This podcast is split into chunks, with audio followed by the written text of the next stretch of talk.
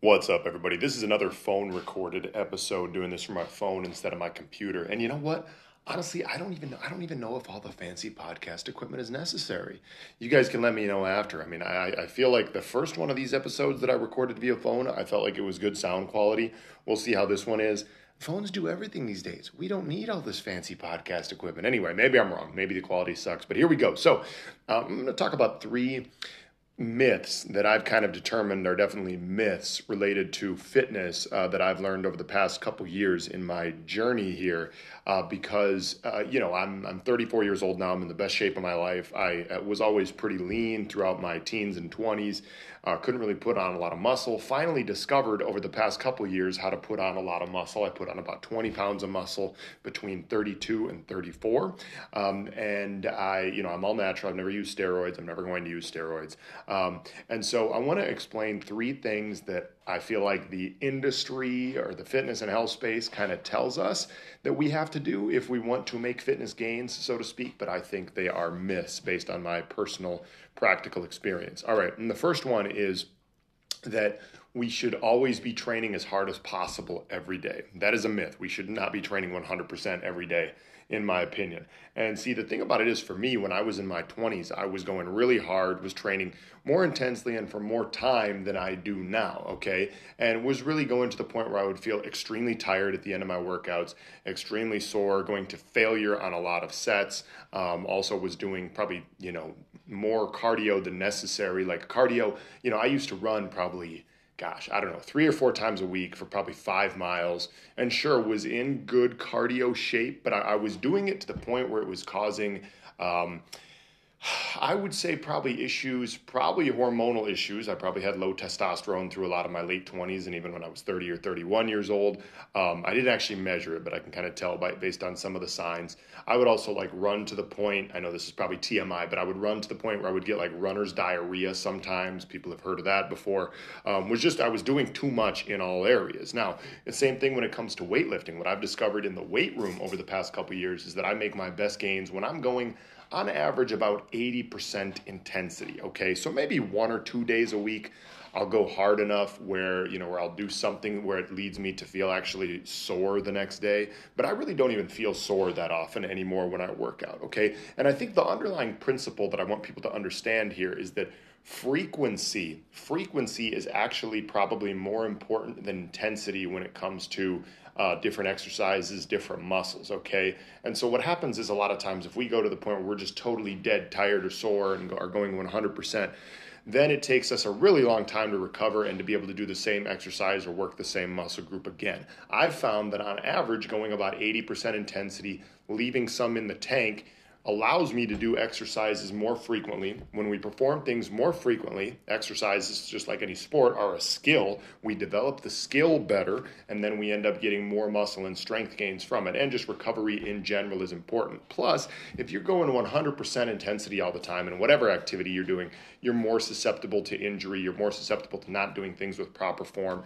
It's just not as good overall. So that's the big number one myth that I've discovered is that they'll tell you you have to go hard, go hard, go hard. And social media really promotes this nowadays with all these influencers who are going so hard every day.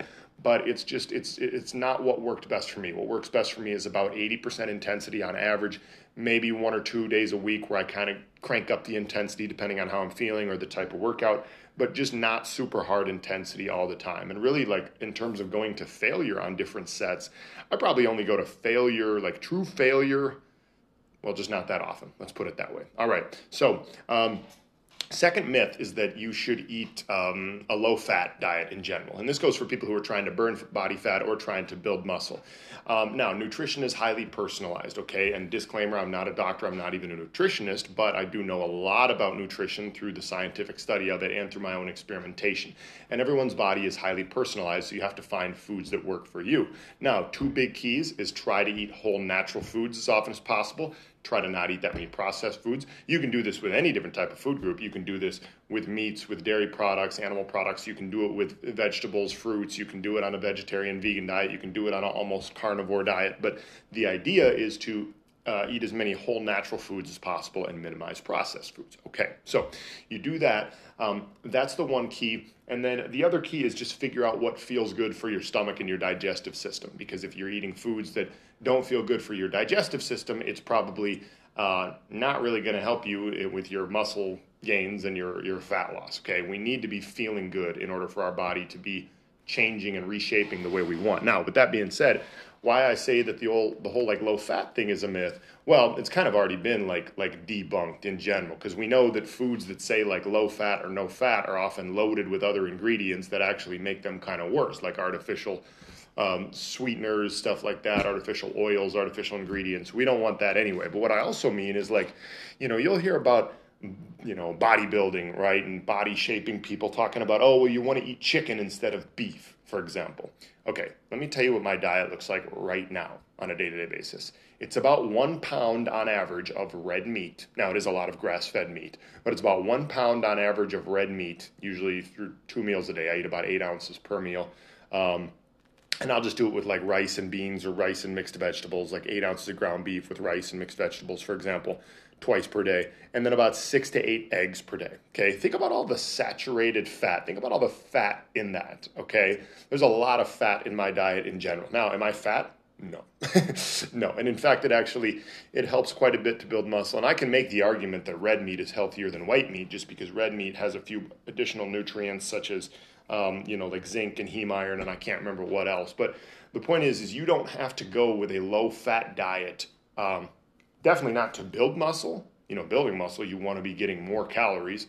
And even when we're trying to burn fat, you don't have to be doing a low fat diet. Uh, you know, uh, fat is an essential. Carbohydrates are not an essential. I do recommend that people eat carbohydrates still, but but fats and proteins are essentials. You need enough fat. Um, and just in general, uh, like in my experience, like I said, in my experience, the foods that make me feel the best and therefore my body tends to operate best on and therefore gives me the best chance of maintaining good muscle mass and burning body fat just because when you feel good you're more apt to do better activities throughout the day. Uh, the foods that tend to make my stomach feel good are things like red meat eggs even cheese um, you know when they're minimally processed and cooked the right way uh, so the idea and you'll have to figure out what works for you okay uh, but I can almost guarantee you there are going to be some foods that are high in fats that are going to be very beneficial to you. So the idea that you need a low fat diet to get the body you want is is not correct for most people. Um, sure, if you're trying to cut weight and you're you know you're trying to really get lean let's say you're trying to lose five pounds in a month or 10 you know one pound per week whatever it is yeah you're going to want to make sure you don't eat too much fat just because too much fat will lead to too many total calories overall. All right i'll give you that. But in general the idea that we should be looking at going for low fat foods all the time i definitely do not think is the best advice. And the third thing that i think is a myth um, and some people are not going to like this but is that is that stretching is extremely important and we should do a lot of stretching. Okay, now here I'm referring specifically to static stretching. Okay, so I used to do a lot of static stretching and even like yoga type stuff uh, when I was in my 20s.